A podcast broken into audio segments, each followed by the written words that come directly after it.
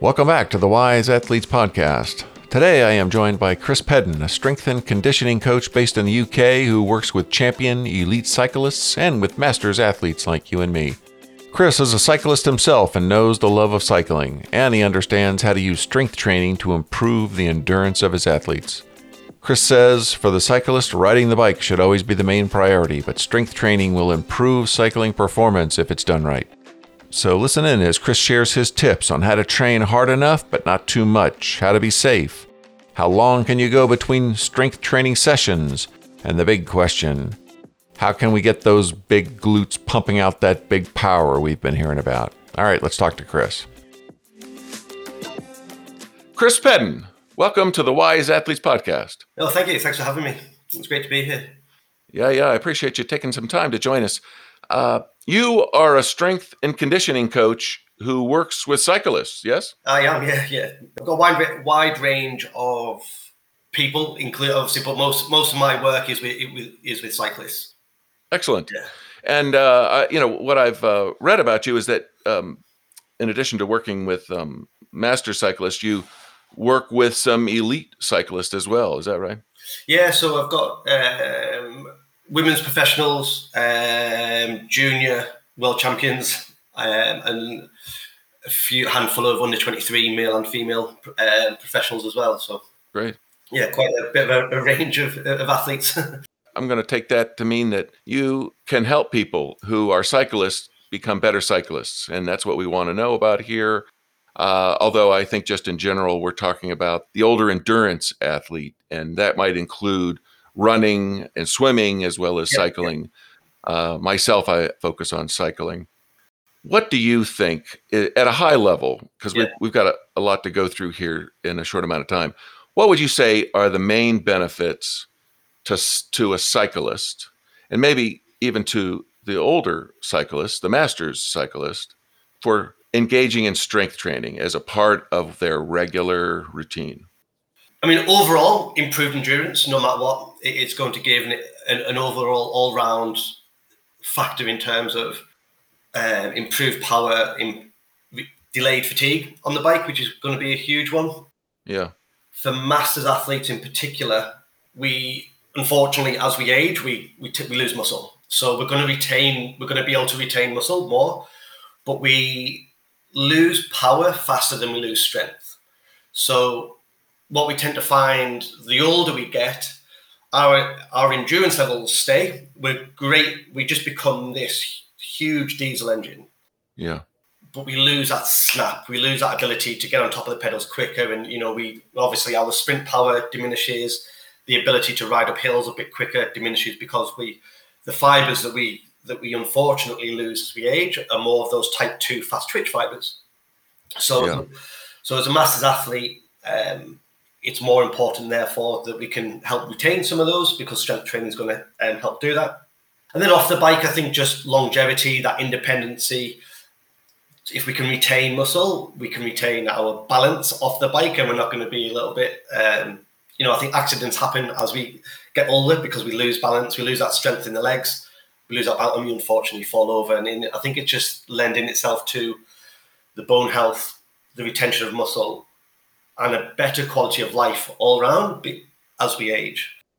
Great. And at the same time, you must think and have some way you can share with us to be able to incorporate this strength training into our workout routine so that we can keep riding our bike or doing our runs that is the thing that we're most interested in we don't have to trade off having fun just so that we can get these incremental benefits. Is that right? No 100% yeah. I think it's um i think it's probably one of those biggest misconceptions if we you know especially I, th- I think across all all ages really not just in, in massive athletes but it's and especially if we're kind of time crunched, you know, we're not we're, we're not all um, as fortunate, you know, that we can ride our bikes all day long or run, whatever it may be. So we we fe- sometimes fear thinking that it, well, if I whatever spare time I do have, it must only be riding, running, or, or swimming, or some whatever it may be.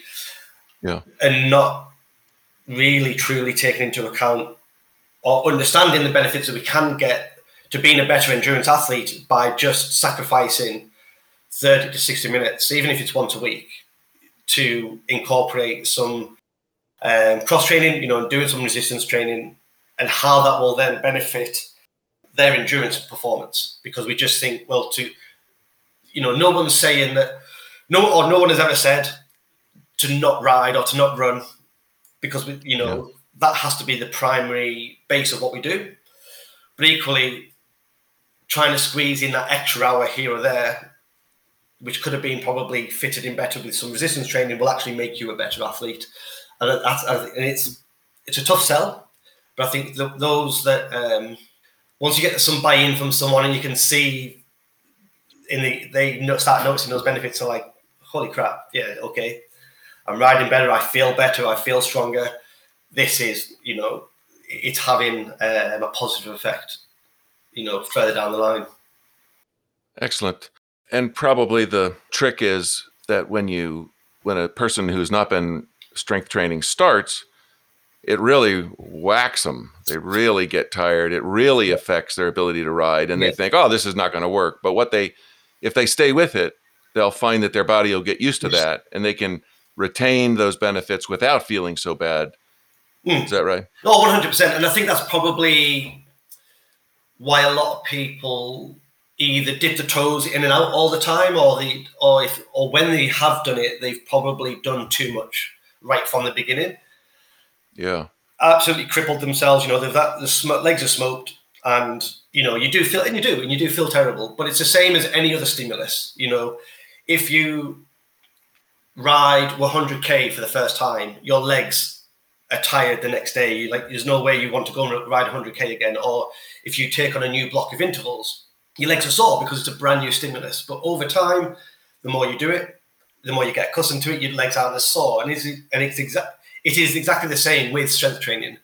The more you do it, the yeah. more your body gets accustomed to it. It gets used to that stress. Um, you know, and over time, it, it doesn't become as fatiguing. It, you know, let, on the legs to be able to then go and ride again, either on the same day or the next day. Right. Yeah, I think that's a important tip for people to remember. That is easy to miss uh, mm. at the beginning. Uh, well, good. So I'm glad uh, that I have you here on the podcast. I'm sure you're going to be able to help us out. I I wanted to, you know, if we, if we only had 400 hours, we could get all of your knowledge here on on the recording here. But you know, we've only got a little bit of time, and so yeah. I wanted to focus on one thing in particular, which really seems to be central to uh, strength for cyclists, yeah. and something that cyclists sort of are notorious for being bad at, and that mm. is using their glutes. Mm. The glute being the biggest muscle on your body that yeah, you ought to get a ton of power out of, and if you aren't well, that's just the lowest hanging fruit that, that you have for being a stronger cyclist. Mm.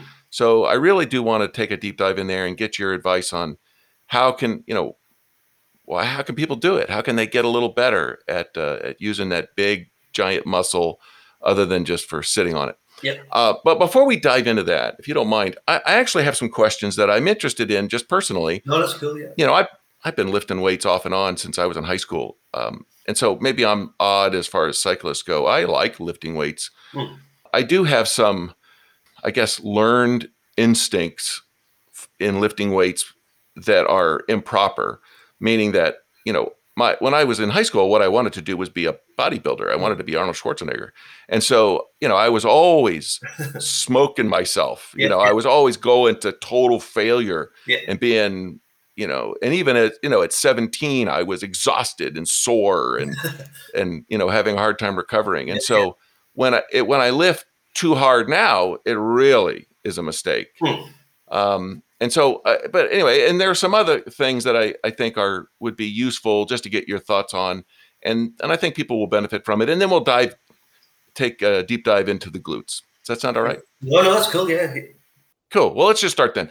Uh, the first question, then, related to strength training is minimum effective dose. And so, yeah. for people who maybe don't know what that means, is we're talking about what is the I mean, that's not necessarily a single data point, but it's it's sort of a range that says if you did less than that, it wouldn't do you any good.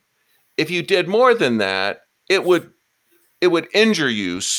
Uh, you would need so much recovery that you would lose some of the benefit of the work yeah, trying to yeah. get your recovery. So it's this sort of useful range hmm. of how, how much work do you need? And and the hope is that even for the masters athlete, you don't have to be sore, you don't have to be tired all the time. You um, but at the same time, what would be enough so that you're actually getting some benefit out of it? Can you talk about minimum effective dose? No, no, I mean you're right there. I mean it, it's you know endurance athletes and not just like you know it's we haven't got the aim isn't to be strength training three, four, five times a week like a general kind of exerciser would be or a bodybuilder or whatever it, whatever it may be. You know, we have got limited time. So we want to get the most out of the least, essentially. And I think the trap that people fall into and why they feel so tired or fatigued or that the muscles are, you know, absolutely smoked from training is, is they, they tend to try and, because of the limited training time, they then try and fill in all the gaps. So they try and do everything at once. Because it's like, well, if I'm not training four or five days a week in the gym, I must try and do everything all at once and try, you know, and, and naturally you would be sore as hell, you know, because of that. But yeah. so most of I tend to not program for people any more than three lower body exercises but it's not uncommon for the plans I've seen across the years um, where cyclists will have four, five, six all lower body exercises because they're following plans that they may have got from the internet or we know that bodybuilders, as you know, as you alluded to, like your background and how you got into strength training is what did they do? They did five, six, you know, whatever it may be, exercises all at once, just all lower body. And I think cyclists get fall into that trap or endurance, probably endurance athletes in general as well, um, that okay, well, it's a lower body dominant sport. I just must focus on the legs. So they will yeah. try and do too much on their legs.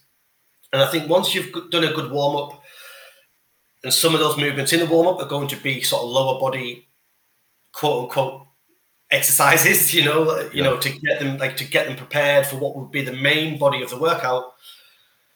And then the way I like to structure it is go, okay, like exercise number one on the, the main body of the workout will be a quad focused exercise. So it's going to be a very knee dominant, kind of like a, like a squat pattern movement. Um, and then the second exercise to balance that and, and to um, yeah to balance out that workout and support that would be more hip dominant. So that would be more hamstring and glute focused. Now, for some people, that might be it for their lower body and then the rest of the workout would be uh, push and pull focus with the upper body and, and, and, and sort of core dominated. Um, again, because the role that the upper body plays in cycling performance and how it position on the bike and how it helps stabilize the pelvis to help drive power into the pedals. Yeah. And that often, and I think that message often gets lost. You know, the people don't see the upper body as being important. And the goal, and, and obviously we want to be strong, not big. So you know, we're not doing tons and tons of reps and trying to get beach beach muscles for the upper body.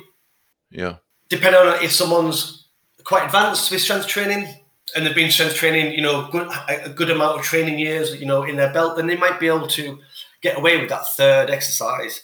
Or that third exercise might be either just a general strength um, exercise, or it might be a little bit more power based, so a little bit more explosive, like box jumps as an as an example to really work on that kind of um, ability, you know, to produce power. Yeah. But again, that's that, that's individual dependent because someone might have a hell of a lot of, of training, like a high training age from an endurance standpoint. Um, you know, they've been running for years or they've been cycling for years, especially if they're a masters athlete. But they've got a very, very young training age as from a from a gym aspect. So if a masters athlete, as an example, is now just thinking, do you know what? I've been thinking about it for years. I've know, uh, you know, I've, I know I should be doing it, but I've kind of avoided it because just never been taught. You know, a bit worried. Will they injure themselves? Will they do not? Well, then do the least. Like two exercises would be enough. Like one yeah. quad focus exercise, one exercise on the hamstrings and glutes, two to three sets. You know, to begin with, if they're very new, stay eight to ten.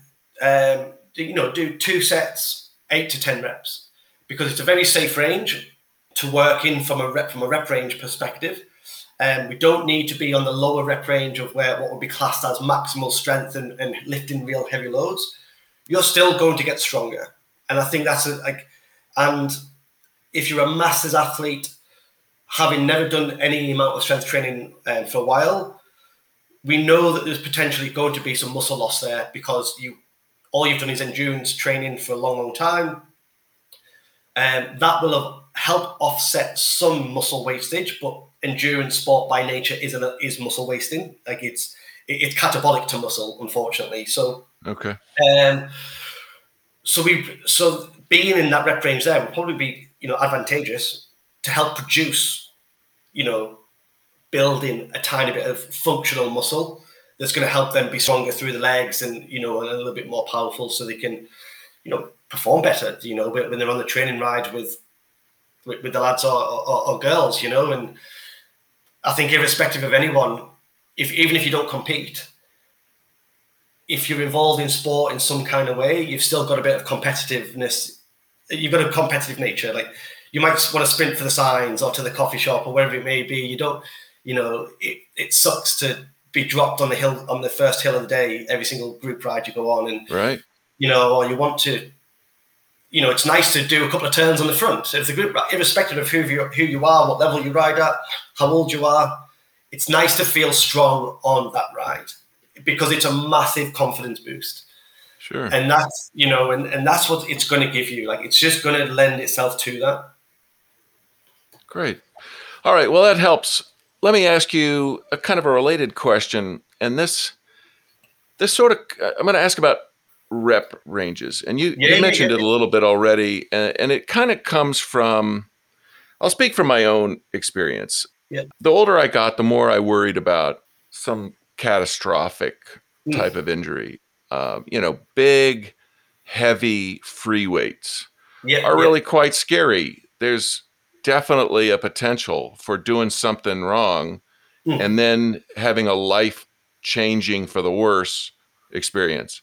Yep. And so I have tended to orient myself toward machines. Okay, yeah. You know, that had sort of defined ranges of motion that would yeah. keep me from, you know, killing myself or damaging myself for life. And yeah, yeah. and also I would tend to not ever lift as heavy as I possibly could. I would I would err on the side of lifting less but going to more reps but I would still go to failure. I just would do more reps. Okay. Now, what I don't know is, you know, is there an effect on recovery that way? Is doing more reps mean I need more recovery? Is it going to give me the same kind of benefit?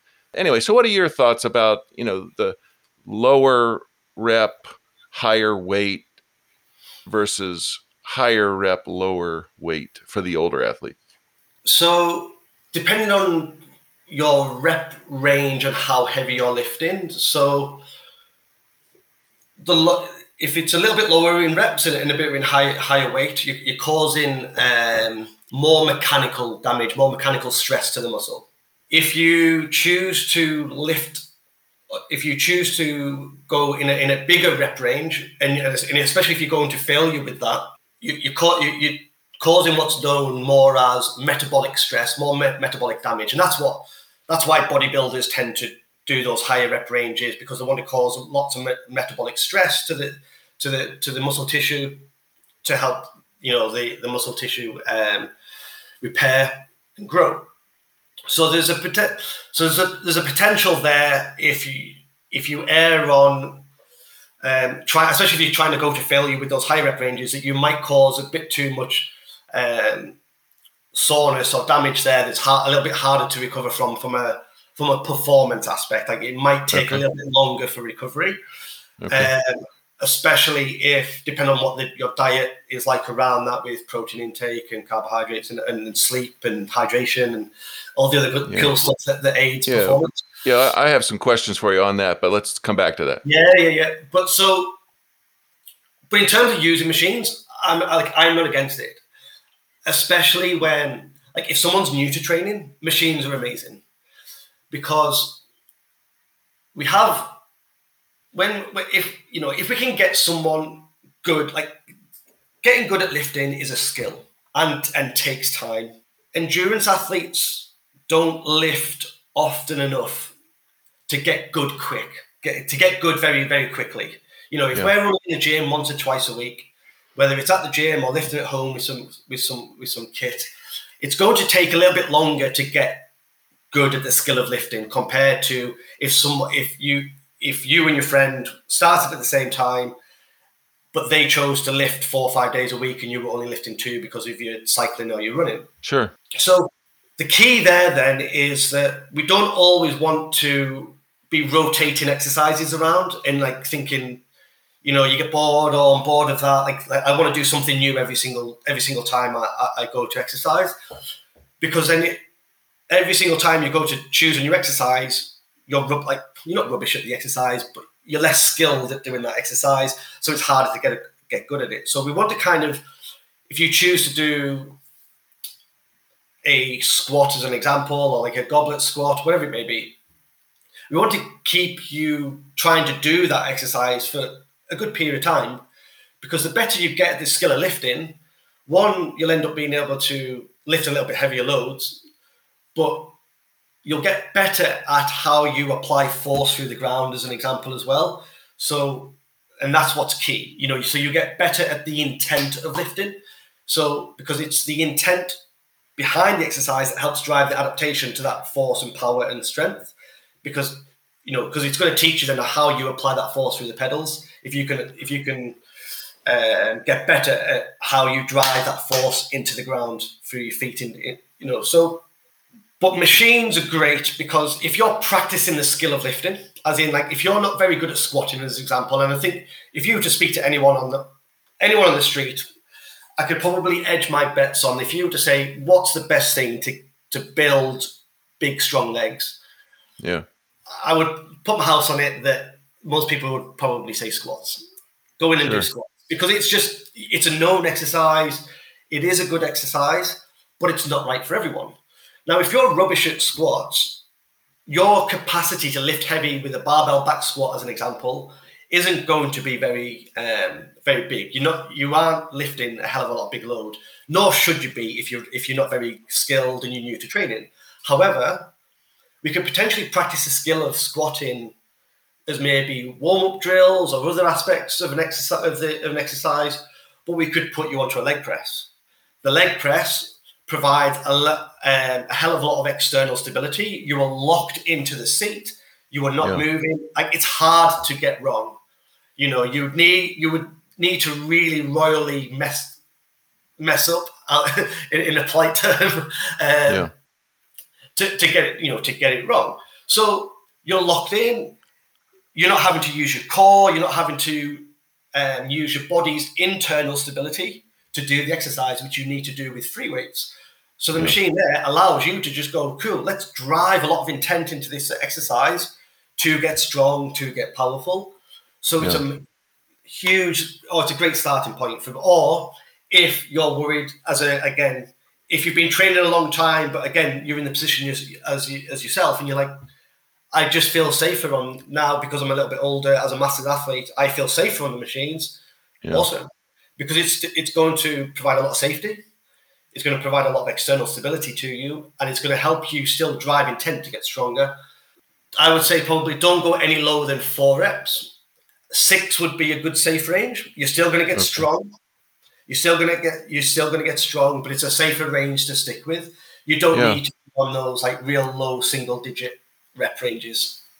Well, that sounds good, and and but it sounds like the machines we using the machines, we miss out on some of the benefit of the squatting, as an example, the skill of which would be the the neuromuscular aspect of it in learning how to not just you know extend the leg as yeah, I'm trying yeah. to move the weight up, but also to stabilize and and not rotate in in ways that you know I don't want to.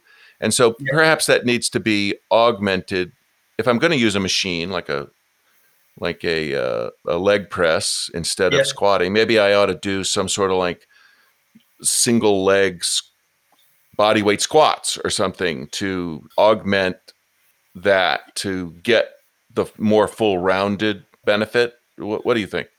Yeah, yeah, no, one hundred percent. Yeah, so it's like you could use. I mean, we squat every day, every day, don't we? You know, we sit down, up and down off of chairs, off the toilet seat, everything. You know, so yeah. squatting should, you know, it's probably still quite important to try to. I'm not saying that you have to be doing it and be great at it, and you have to be able to lift a lot of weights. Cool, um, because there's a ton of other maybe single leg exercises that we could do, such as like split squats are one of my favorite, and split squats would be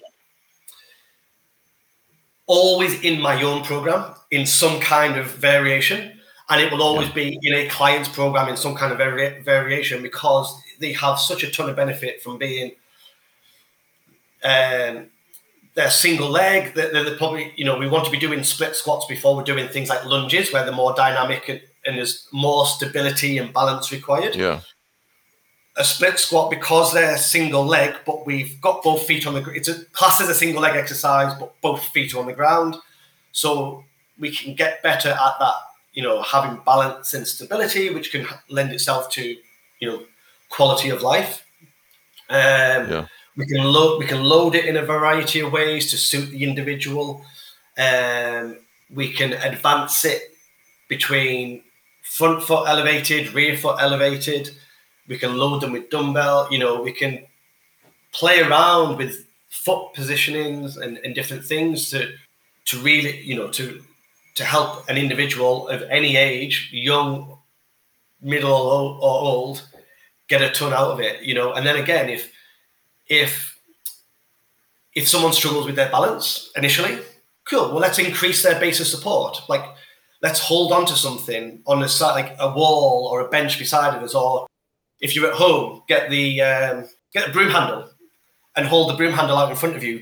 Because again, it, it, it gives you like a then like a bit of a tri a tripod of balance sure. to increase that external base of support, so that you you haven't got that wobble. But over time, your legs will get stronger, your balance will get better, especially as a master. I think that's going to be massively important, um, and you're not going to need like the broom pole to to help you you balance, and that will improve you then in terms of your leg strength for the bike, but your balance and leg strength just for everyday life and, and what you're doing. So great. Okay, well that's good. Appreciate that. Uh, the next question then is how much time, how often should I do my uh, resistance training, my strength training? You know, of course, the well, we've already talked about how we we don't want to go so hard that we're sore and we can't do other things.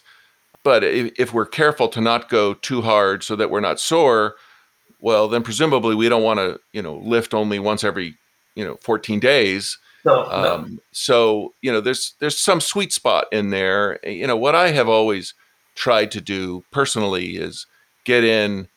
You know, my aim is for three days a week to yep. try to get uh, resistance training, and you know, for for everything that I do. You know, if I'm and, and for my own practice, I tend to do everything. I do upper and lower body on the same day.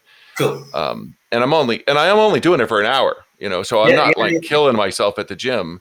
But uh, I then will take a day off in between, and then one day a week. Of course, I'm you know because there's seven days in a week, and only if I'm only working out three, then I take two days off once a week.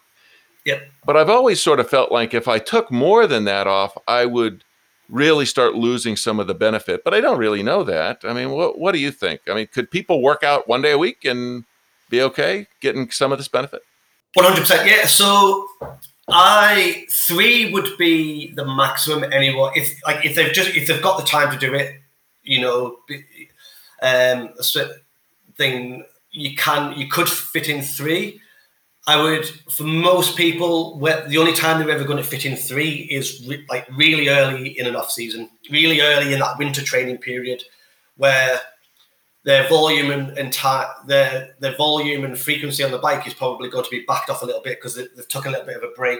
You know, at the end of the towards the end of the year, they're just getting back into the riding again and and building up that kind of that that ba- those base miles and and getting back into riding again.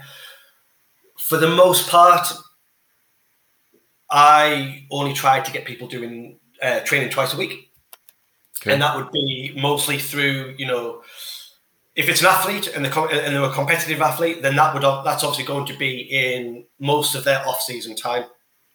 Um, and doing it twice a week, they're getting like three and four days between their sessions. Yeah, so that would be like as an example, like Monday, Thursday, or Tuesday, Friday is perfect because then it doesn't affect the weekend. Most you know, most people capitalize on the weekend being off from work or off or the time that's better to get longer miles in. Obviously, if you're a full time athlete, you're getting big miles in anyway, irrespective. But yeah. you know, if you're someone that even rides competitively, you know, as a junior, you know, age age category or or masters athlete, you know, most people are still working, so they capitalize on the weekends to get their longest sure. stuff in at the weekends. So and then that then allows for enough recovery in between those two sessions to fit in their riding or running in and around that and obviously then it doesn't it doesn't take up too much time to so it doesn't affect their sessions either now some of those days might have to be doubled up depending on the individual so they might do like a strength ses- session in the morning then might be a run or a turbo session in the evening as a like a late like four to six hours later in the day as, as an example Okay. Um, and you want to capitalize on that as much as possible. So where possible, to get those two in, get those two in. When volume of endurance training or competition is heightened, then we want to reduce that down to once a week. I mean, and that's just going to then just keep maint. And in that period, then we're just in a, a massive maintenance phase. So we're not trying to focus on you getting stronger if you're if you're new to strength training, you will continue to get stronger because you're in that kind of new phase. You're getting a lot of neurological um, response to strength training, so you naturally just get you just see this kind of um, like linear curve going upwards of, of, strength. But the longer we strength train for, if you've got a high training age, it's harder to get stronger quicker. So sure. But you're saying we shouldn't ever stop strength training throughout the season. No, no. So if so, we have um, we have what's known as training residuals. So like the I think everyone's heard of like detraining. If you take a certain sure. amount of time off, you know, um, after a certain amount of days, you'll keep your fitness for so long before it starts dropping off the face of the earth. So if you're a well trained athlete strength or in or endurance, you've got pretty much like 25 to 30 days before it starts really dropping off the like you know dropping off the face of the earth with your with your fitness or your, or your strength if you're a well-trained athlete so most endurance athletes are well-trained endurance but not well-trained strength yeah. so we can start losing our strength like as quickly you know so most athletes fall into the trap of only strength training in the winter we get to February, March, stop for the whole year because the priority is riding. With a thought process of the winter training is going to get me stronger for the season or the, the yes. following year. Unfortunately, we don't get to keep things for eight months of the year. You know, if we didn't right. ride our bike or if we didn't run for eight months, how fit would we would we be at the end of that eight months? Like we just wouldn't be fit. And it's the same for strength. So we want to maintain it once every seven to 10 days as best as possible. If that's not feasible for whatever reason, whether it's because you're a competitive athlete and you've got like a bit of a chunk of racing happening, um, or you've gone away with the family on holiday, work, whatever, it's like just get it back in at the earliest opportunity. Okay. Let's try not leave it longer than a month, essentially. So yeah, yeah.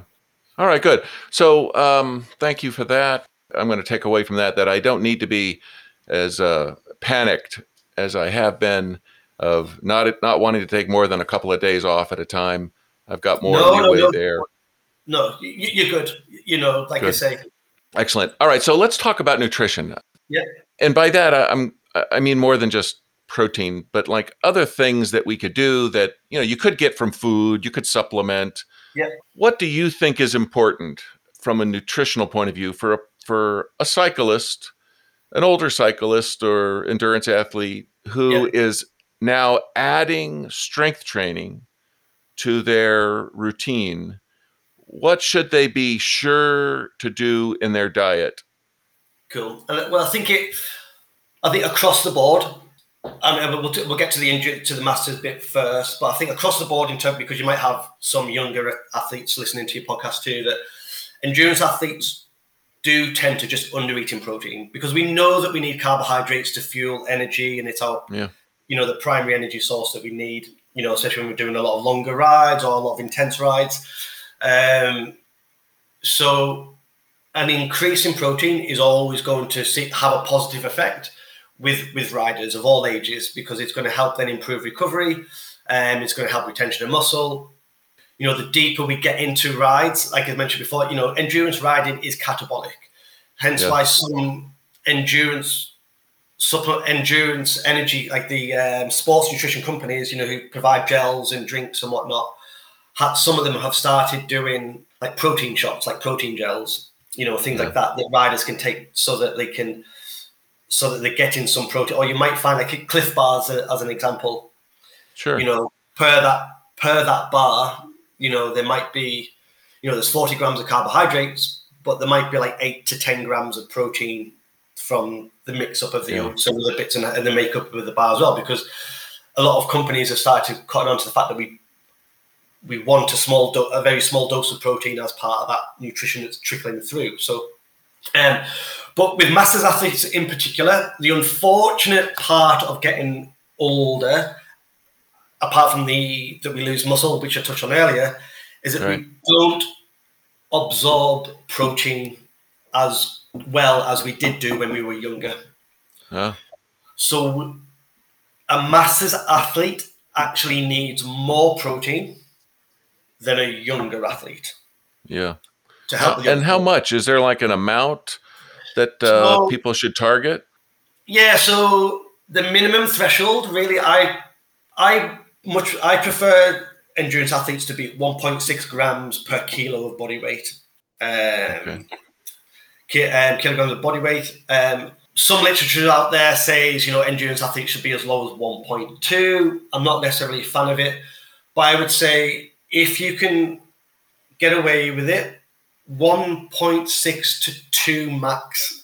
You know, some some endurance some endurance athletes and even masters athletes, especially if they've been doing a ton of volume and hell of a lot of endurance, like you know, massive hours a week because they've got the time for it and you know, especially if they're competitive, they're burning a lot of calories. So if they've got a big volume of calories coming in, they could afford to be upwards of that higher end, like that higher threshold of, of, of two grams of protein per you know per kilo per kilo. And when you mean uh, when you say afford it, that they could eat that without feeling like they're going to put on weight. Yeah, and the, it's not taken away from their carbohydrate intake. It's ah, not, you know, it, it's we're not so. The danger is we don't want to just go, okay, well, I need to eat higher, and then we're sacrificing carbohydrates as, as an example. So we might want to. Look at the diet as a whole. Okay, how can we how can we increase it? Um, and we want to try and get that in as much from actual protein sources, like lean protein sources. You know, so as an example, say you needed to eat 100 grams of protein per day. Well, I would want to try and get at least 70 to 80 grams of that from actual protein sources, like, you know, chicken, protein powders, fish, you know, eggs, whatever it may be. Um, you know, if it's if you if you're a plant based athlete, then you know particular you know um, tofu and, and and other bits and pieces, and yeah. then we obviously are going to be eating things like rice, pasta, bread, porridge oats as an uh, uh, you know for examples. Maybe like you know plant based might be eating lentils as, as an example or beans. Um, well, they're all carbohydrate sources that contain protein. Okay. So those trace amounts will bump us up to the, to the right amount. The, danger that a lot of people fall into, will eat protein because they're eating carbohydrates, lentils, beans, um, porridge oats, whatever it may be, bread, pasta, and they're like, "Oh well, look, I've got, I've, I've got protein in my diet." Like, no, no, no, that's just carbohydrate sources that are fortunate enough to, you know, have some protein in your diet. So, from a from a health you know, recommended daily amount for just general health and living, yeah, you're probably meeting your quota, but you're missing a lot of valuable amino acids that are in chicken, beef, you know, poultry, you, you know, poultry, beef, fish, you know, red meats, whatever it may be, and yeah. some of the plant-based sources, you know, pea, you know, pea protein, soy protein, things like that. You know, and, and if someone's a plant-based rider, you know, more veget- vegetarian-based or vegan-based, then they are going to they are going to need to supplement their diet more with protein powders or amino acids to bump that up to get that quota. You know, it's a little bit it's not impossible, just a little bit harder. Yeah, and I've I've done it myself, so I I know how much harder it can be, and had to give it up. It just was it was too much to try to yeah. supplement a plant based diet with plant based protein powders and just try to get enough. Mm but it, yes, but still possible. And and I guess the just to throw a couple of things out there, you can comment on it is that you know we, and if you're going to get you know 1.6 to two, what did you say grams per kilogram? Yep, yep. Uh, then you don't want to get that all in one meal. You know, no, no, no. You, you spread that out during the day, and there's like some yeah. minimum amount that you should have, like at each meal, because you're looking for some minimum threshold amount of leucine, which is one of the amino acids which yeah, is a yeah, signal to your body. So anyway, eh, I mean, people don't have to become scientists to do this. They just no, just get protein throughout the day and try to get. Yeah, go ahead.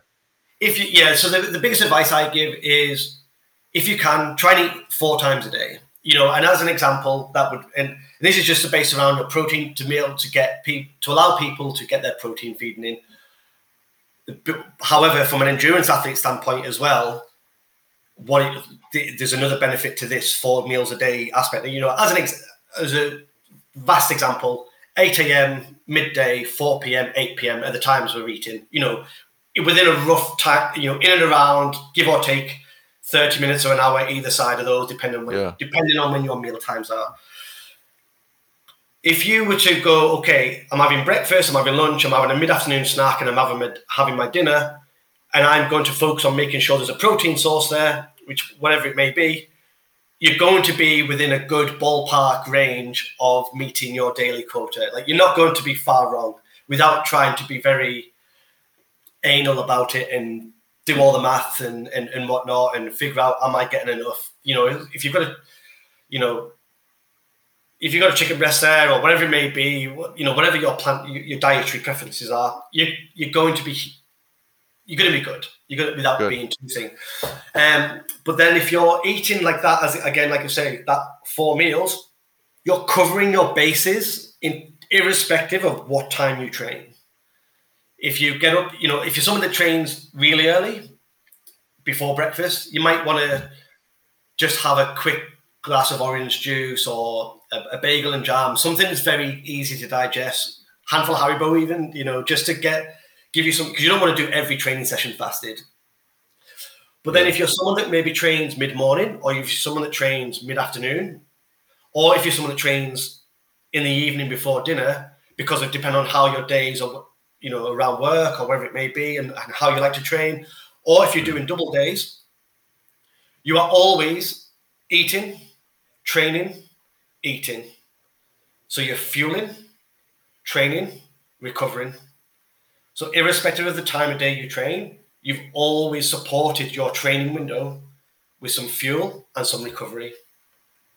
So, it helps apply some structure to someone's day just by restructuring that. Um, and they'll feel a hell of a lot better for it. They'll have more energy, they'll recover better, and they'll get more out of their sessions rather than how often, I mean, how many people have you spoken to that train in the evening before dinner but their last meal was at midday for lunch.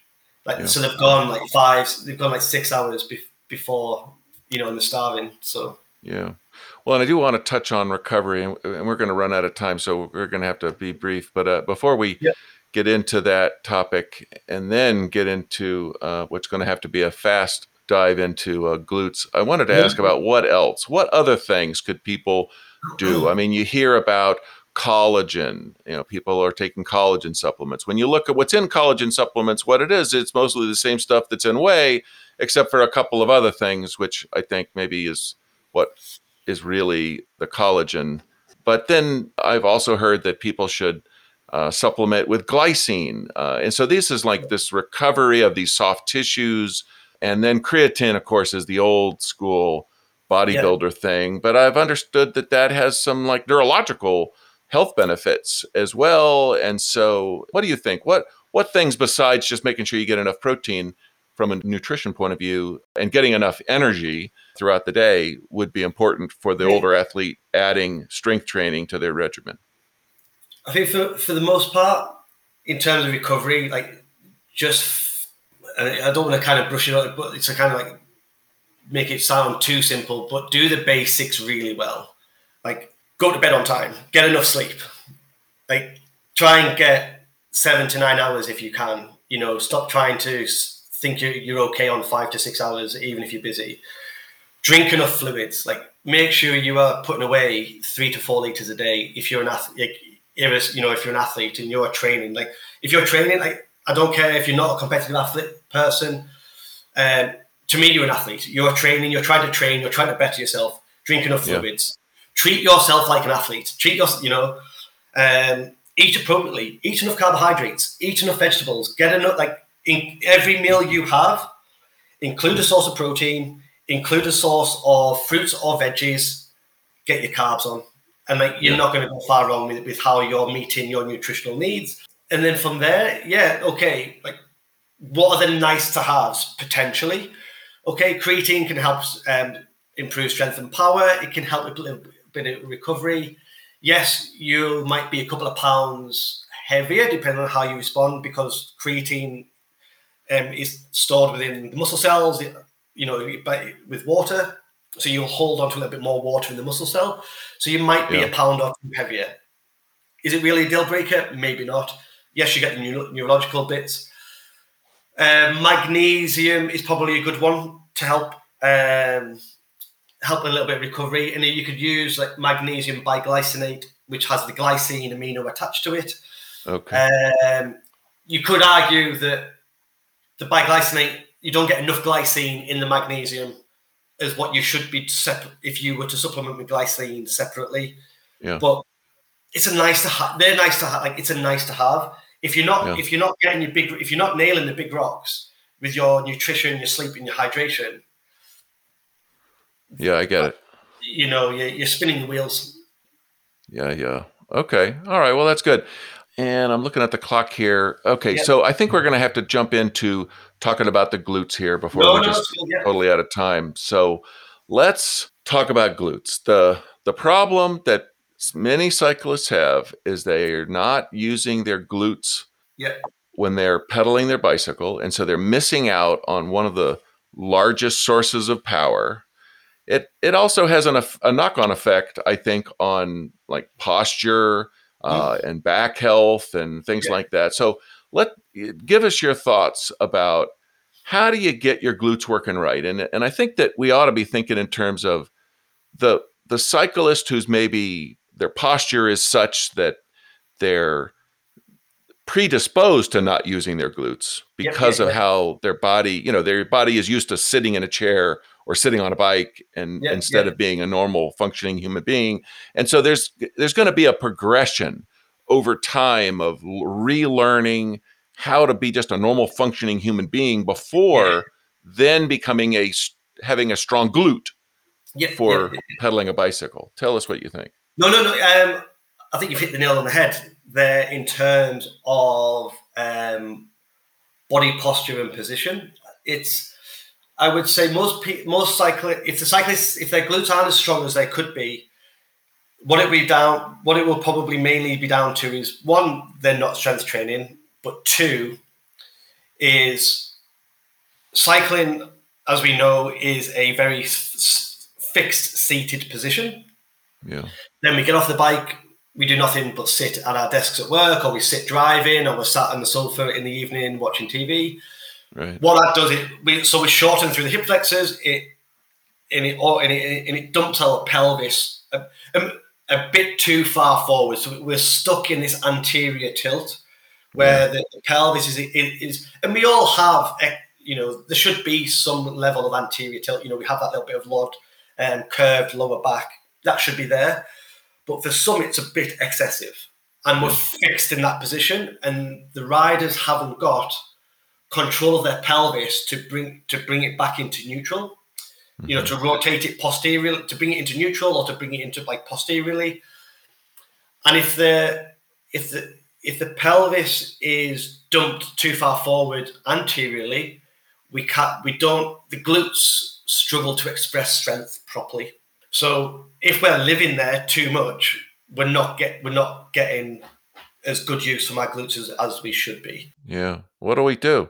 We want to try and unlock that pelvis essentially. So we want to try and get better control of that pelvis. You know, it could be as simple as to begin with, being stood up, trying to physically rock, like tuck the pel- tuck the bum underneath us, you know, tuck the pelvis under it and flatten that curve of the back. If we do that, we can do it stood up. We can do it. A very good one to teach people this. Um, and again, from a weight training standpoint, for masters athletes, is teaching people, um, getting people to um, do exercises lying on the floor. And mm. we'll do it in, in the hook, what's, what's known as the hook lying position. So we so we lie on our backs with our knees bent and feet flat on the floor. Okay.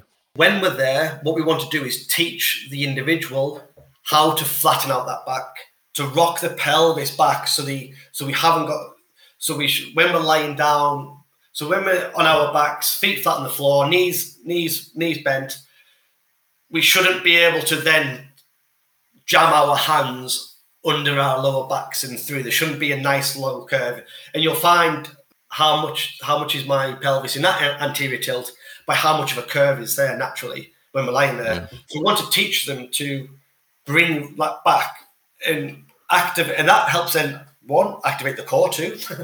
It'll teach them to to to brace the, the core, which is important, and it will help bring the pelvis back into more of a neutral position and keep it there.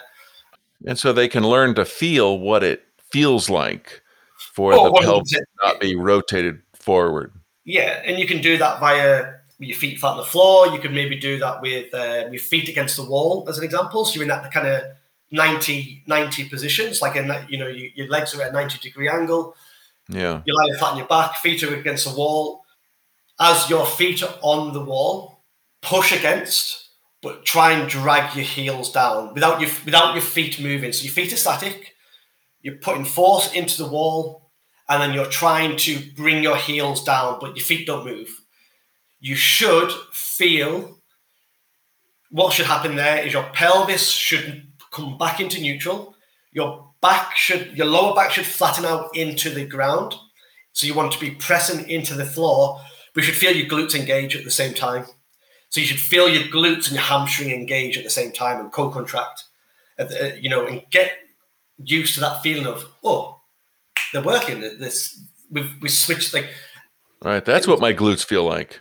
Yeah, you, you know, yeah, that's oh, good, they're working. That's what they you know, and it's not that your glutes aren't switched off, because if your glutes are switched off, because it's such a term that gets bounced around, um, you would collapse. If as soon as you stood up, you would collapse and fall down. you know, so they do okay. do their, they are doing their job, but they're just not because if your pelvis is in that dumped forward position too much, they're not doing their job as best as they probably could be, and that's okay. the danger that a lot of cyclists fall foul of because of excessively tight hips. So yeah. we want to get them teaching to unlock. We might want to do um, the couch stretch. So the um, a hip flexor stretch where you're in the kind of the half kneeling position and we place our foot on the back of the couch as an example, and hence why it's known as the couch stretch. And try and lengthen through and stretch through those through the quads, through the hips. And again, oh, if people yeah. are suffering with a lot of back pain, that's why. Oh, I'll tell you that that one for me because I I tend to have tight quads. That stretch is is shockingly painful. Yeah. And has and it took me a long time to get where I could actually do it properly because I was so tight through my quads. It's and it's learning. So you just want to. And it's like exactly. I'm the same. Like I am, and I'm terrible for remembering to do it as well. Um, I'm, I'm, definitely a do as I say, not as I do kind of person. yeah. um, but you, you need to try and relax and breathe into it and learn yeah. to allow the body and and the, the amount of muscle to, the amount of tone that you've created and tension allow your body to relax and shut off and that's hard you know and i think because yeah. we're all wired with stress all sure. the time so. but also i think it's just from my personal experience you just got to give it time you know you can't you're not going to get it to where yes. you're perfectly f- flexible in that way in a couple of days it's going to be a long time and every little day you'll get a little bit better yeah, and it'll take a, many days to where you actually feel like oh i can do this. Well, well, well and we are a nation of people that, are, that are incredibly impatient. We want yes. everything yesterday and that is and that is, so you've hit the nail on the head. Like just the hardest thing with anything with your training with your, with your approach to your nutrition to trying out strength training for the first time trying to improve on your flexibility give it time because i guarantee yeah. that if you're able to commit to it and you yeah. commit to the small little steps eventually you'll, you'll you'll get to where you want to be it's just learn to be patient and learn to be consistent with your efforts yeah. All right. So we're going to end with some simple rules like that one. But before we go, I, I wanted to wrap up the glute thing with like one best exercise that people could do. And if it if it was me, I would say it would be a split squat. But what do you think would be the one thing that people could do where they could just really concentrate on using their glutes as a way of getting better at using their glutes on the bike? learn how to effectively hip hinge, how to, to flex from the hips. So not just bend over from the back, how to, you know, so the, the I would say for me, the biggest hamstring and glute builder for strength uh, and everything is going to be the Romanian deadlift. Okay, so tell us how we do that. So to learn how to hip hinge properly, you need to start with a exercise known as the waiter's bow.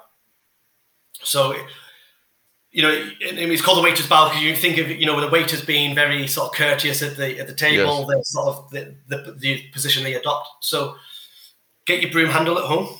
So get your get your broom, the long shank of the of the broom. Place that down the center of your spine. So you want three points of contact. Back of your head. So you're gonna so you're gonna hold it with one one hand behind your head, one ha- one hand behind your lower of your back and the broom handle okay. is going to touch the back of your head, your upper back, and your lower back. Okay. And at any point when you hinge forward, the broom is not to leave any of those three points.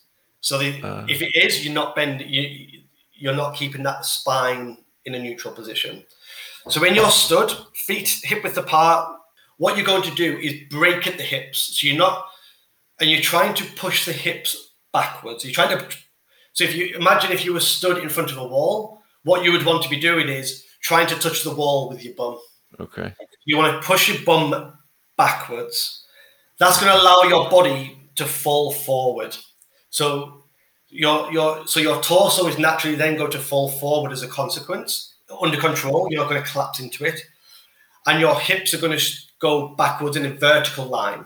Um, your knees will flex and bend because they have to because the knee is a little bit of a hinge joint but your your shin bone your lower leg should stay vertical your thigh bone should look at a, at a more of a 45 degree angle as an um, so if if i'm looking at you from the side and you're um, you're facing to the right and I'm looking at you, your right hand side. I'm looking at your right hand side. Get try to try and build up a picture for people if if this isn't video. Um, I'm going to see that your right leg, your shin bone is vertical. The side of your right thigh is horizontally um, at a 45 de- degree angle to the left. Because your hips pushed back. With your hips pushed back to the left hand side behind yeah. behind you and then your upper body is going to be in a horizontal, a 45 degree angle to the right.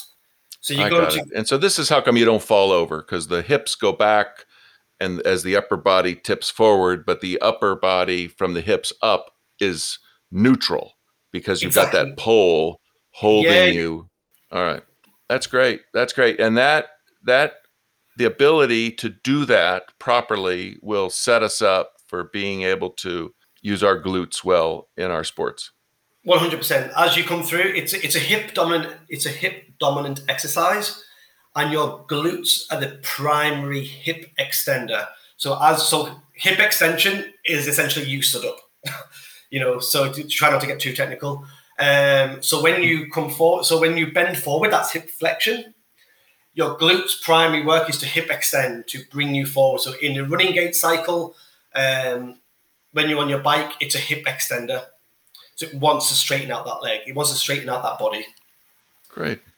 Well, all right. So as a summary, then, as far as like principles, and I'm stealing this from something I heard you say before. So uh, I don't think you're going to have to correct me too much, but uh, I'll let you wrap it up here. But I, the goals here, as we talk about endurance, masters athletes who are endurance athletes who want to incorporate strength training so yeah. that they can be better in their sport and healthier in their lives. The goals are to do that, to get those benefits, but also to not harm yourself. Yep. To not do too much so that you still are fresh enough to be able mm. to do your sport Yep. And I think that the the rules, based on what we said here today, would be to keep it simple. Don't try to do too many different things or complicated things. Yeah. Focus on doing a, a minimum effective dose yeah. and being patient. What did I miss? I, think you've hit the nail on the head. Yeah, like you know, don't underestimate how little you can do and get a hell of a lot out of it you know, and, and how much positive effect it, it will be. It doesn't need to be this exercise routine that has four, five, six, you know, leg exercises in. Get in, do two, make it one quad focus, one hamstring glute focused, like a hip, like the RDL, like the waiter's bow, uh, you know. Um, do some upper body work because that's important, you know, and get in, get out, like you know, thirty to sixty minutes. Fantastic. You should be able to get in an effective workout. Perfect. Chris, how should people find you if they wanted to find out more information about you and what it is you do with your clients? Uh, so the best place will be Instagram, and my Instagram handle is Combined Athletic Performance. Excellent. Well, I'll put that in the show notes as well. Chris, thank you so much. This has been very helpful to me, and I hope to our audience. No, it's been amazing. Thank you. Yeah, thanks for having me. All right. Have a great day. Take care, mate. Thank you. Thank you so much for listening in to my discussion with Chris Peden on improving cycling endurance with strength training. You can find more information about Chris in the show notes, and while you're there, you can sign up to take a free Fitnesses Practices assessment, send us a question to address on the podcast, see all of our episodes, subscribe to our podcast, and you can sign up for our newsletter. If you are on social media and enjoyed this episode, please post about it. That'd be a great help. Thanks again.